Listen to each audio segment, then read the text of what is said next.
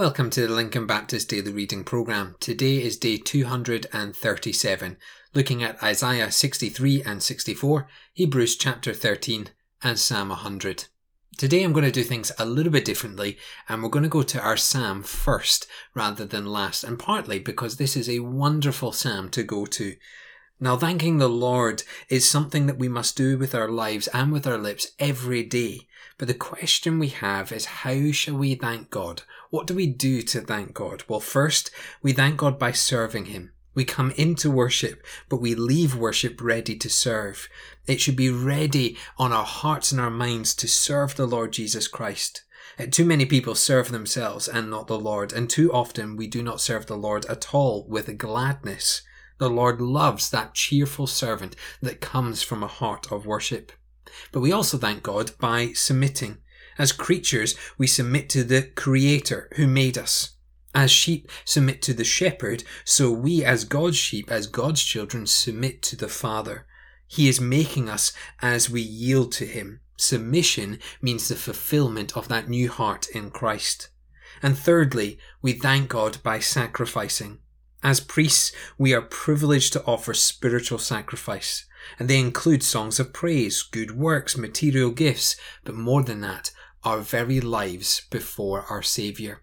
So today, start your day, end your day, go to the middle of your day with this one clear thing to thank God with your life, with your actions, with your words, with your thoughts, for He has indeed saved you from your sin. We now head back into Isaiah and we start to look at chapter 63. When Jesus Christ returns to establish his kingdom, he will come as a conquering warrior.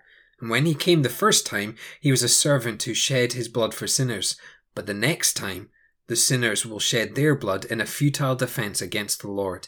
The year of Jubilee will become the day of vengeance. But Jesus will also bring compassion. He may defeat his enemies, but he will save his people. The emphasis is on the loving kindness, goodness, mercy, and the love of God. God cares for his children and he promises them glory. He also will intercede for us. Isaiah continues to pray for his people. As a child pleading with a father, he begs God to return and overcome the enemy. He longs to see the temple restored and the people obeying their Lord.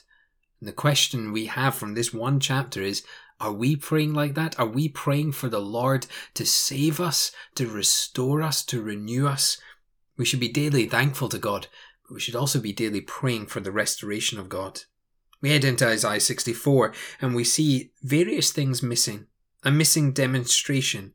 When the enemy attacked Jerusalem, the Lord held his peace and did not intervene. The Jews were both defeated and disgraced before their foes. Clearly, God wasn't there.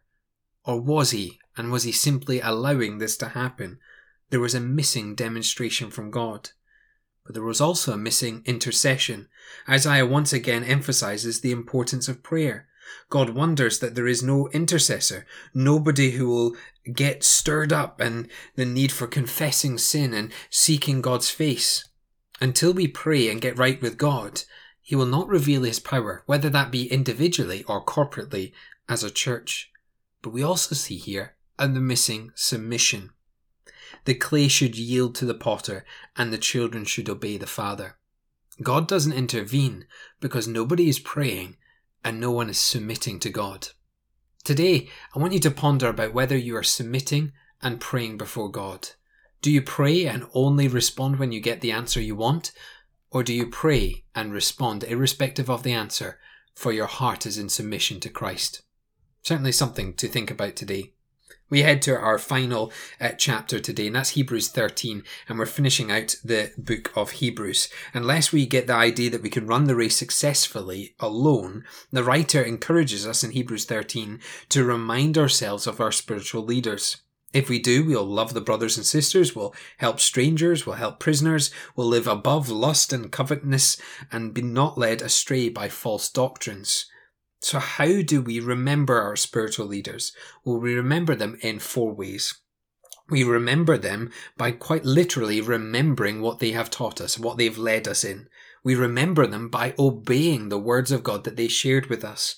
We remember them as we pray for them and we seek to build them up. And we remember them as we greet them towards others. We introduce them and introduce the teachings and the help and the pastoral care to others so that the kingdom of God expands.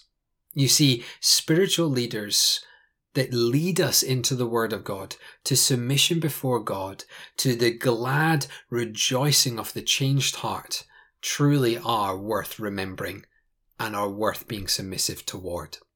Let's pray together. Father, we do indeed pray that we would be a submissive people, that we would follow your word, that we would be glad in it, that we would rejoice in it, that we would pray for you to refresh and renew, that we would submit to your guidance. And Father, we pray for all those spiritual leaders in our lives that do this on a daily basis as an example. We pray that we would follow that example and we would remember them. We pray this in your name. Amen.